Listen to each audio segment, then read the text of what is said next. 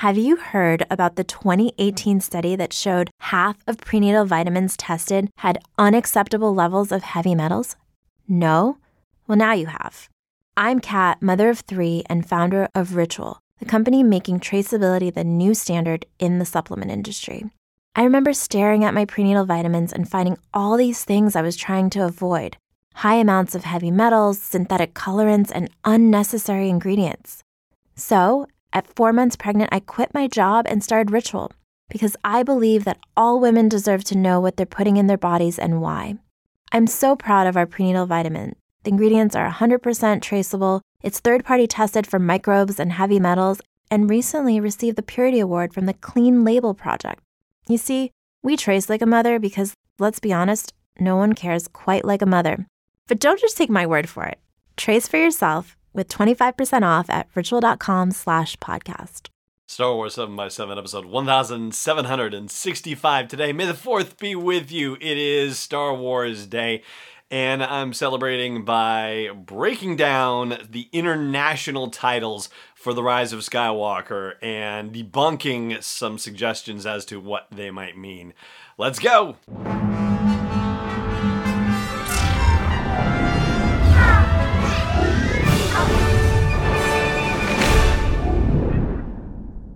Hey, Rebel Rouser. I'm Allen Voivod, and this is Star Wars 7 by 7 So, yeah, it's Star Wars Day. It's a little bittersweet to be celebrating it, knowing that, you know, we've just lost Peter Mayhew, sad to say. And thank you so much for the lovely things that you've had to say about the tribute episode that I did yesterday.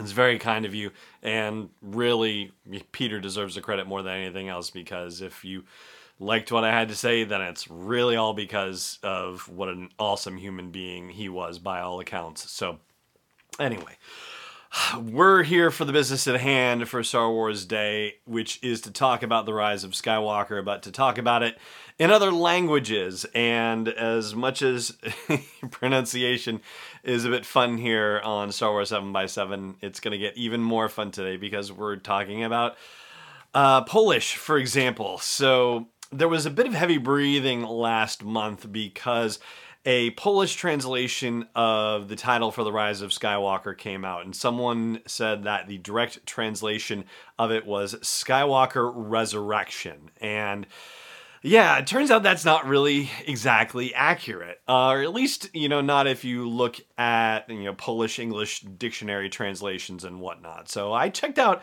a few of them because I you know just tend to doubt these things when I see them every so often, and instead of seeing resurrection being the word used, I saw a similar word, rebirth. Okay, so that's kind of there, but with a secondary definition of revival as another meaning for the word uh, adradzeni, adradzeni, if that's how it's pronounced. So, to anyone who is Polish listening and I'm botching the pronunciation, my apologies.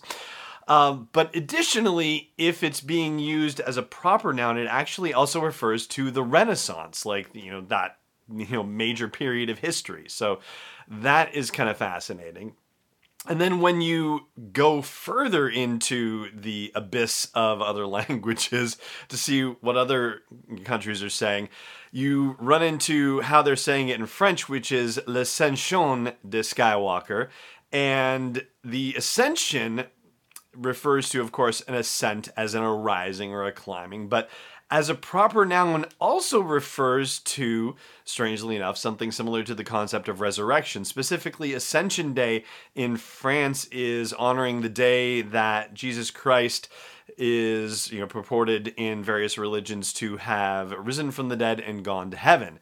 So, yeah, there is sort of a, um, uh, I guess, a resurrection theme that could be there potentially, but the fact that we hear Luke's voice in the Rise of Skywalker teaser does seem to kind of solve that situation by suggesting that you know how would he live on? Well as a force ghost. I mean that's the nearest thing to a you know resurrection or an ascension that we would have inside the star wars universe. But you know it's not just necessarily the resurrection thing and that's where things get sort of you know trippy with foreign languages i mean it's a similar word ascenso in Spanish, and that actually also refers to an ascent or a rising. Back to the discussions of The Last Jedi. Well, you know, we all got excited about that title back in January of 2017, but the word Jedi, of course, is both singular and plural. So when you hear a title like The Last Jedi, you go, well, is it singular or plural? What does it mean?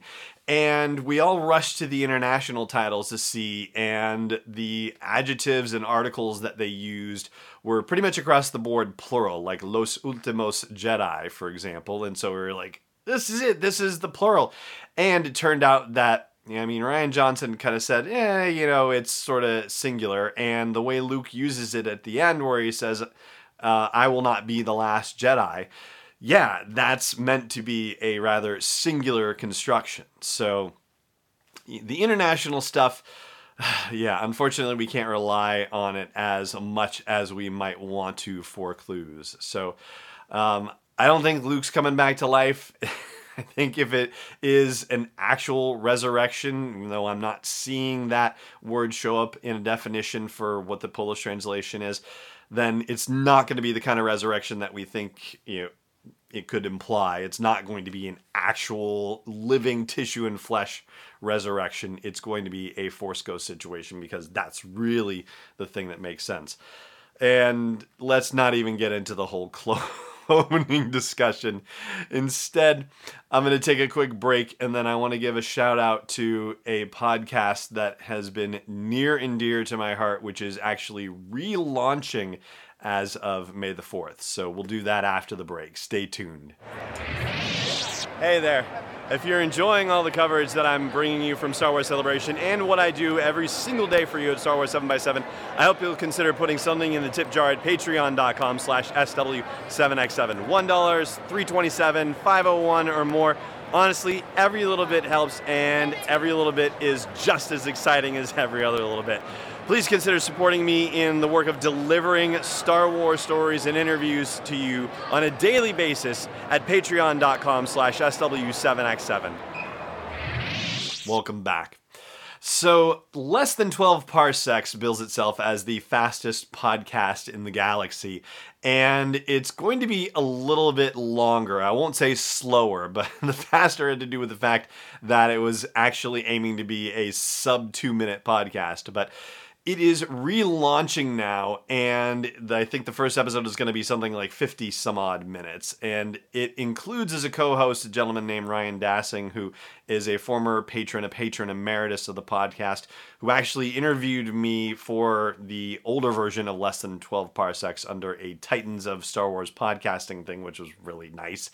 And you know, the whole thing about that show is that it was started by a guy named Tim McMahon, who was previously a co host of the Expanded Fandomverse podcast. And that was the show that first ever had me on for an interview. Tim has been a very good friend and a wonderful Star Wars mentor in this whole space and very giving to me over the years.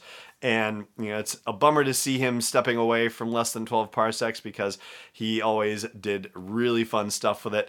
But I'm so glad that the show is getting continue to continue on. He is introducing Ryan and his cohorts to everybody in this new episode. So please check out Less Than 12 Parsecs. It is a great show, has been a great show, and I'm sure it is going to continue to be a great show in the future in its new format. And that is going to do it for today's episode of this podcast. Thank you so much for joining me for it, as always. And may the force be with you wherever in the world you may be, and may the fourth be with you as well podcast is not endorsed or sponsored yet by Lucasfilm Limited, Disney, or 20th Century Fox. It is intended for entertainment and information purposes only. Star Wars, the Star Wars logo, all names and pictures of Star Wars characters, vehicles, and any other related Star Wars items are registered trademarks and or copyrights of Lucasfilm Limited or their respective trademark and copyright holders. May the force be with them. All original content is copyright 2019 by Star Wars 7x7. We hope you love it.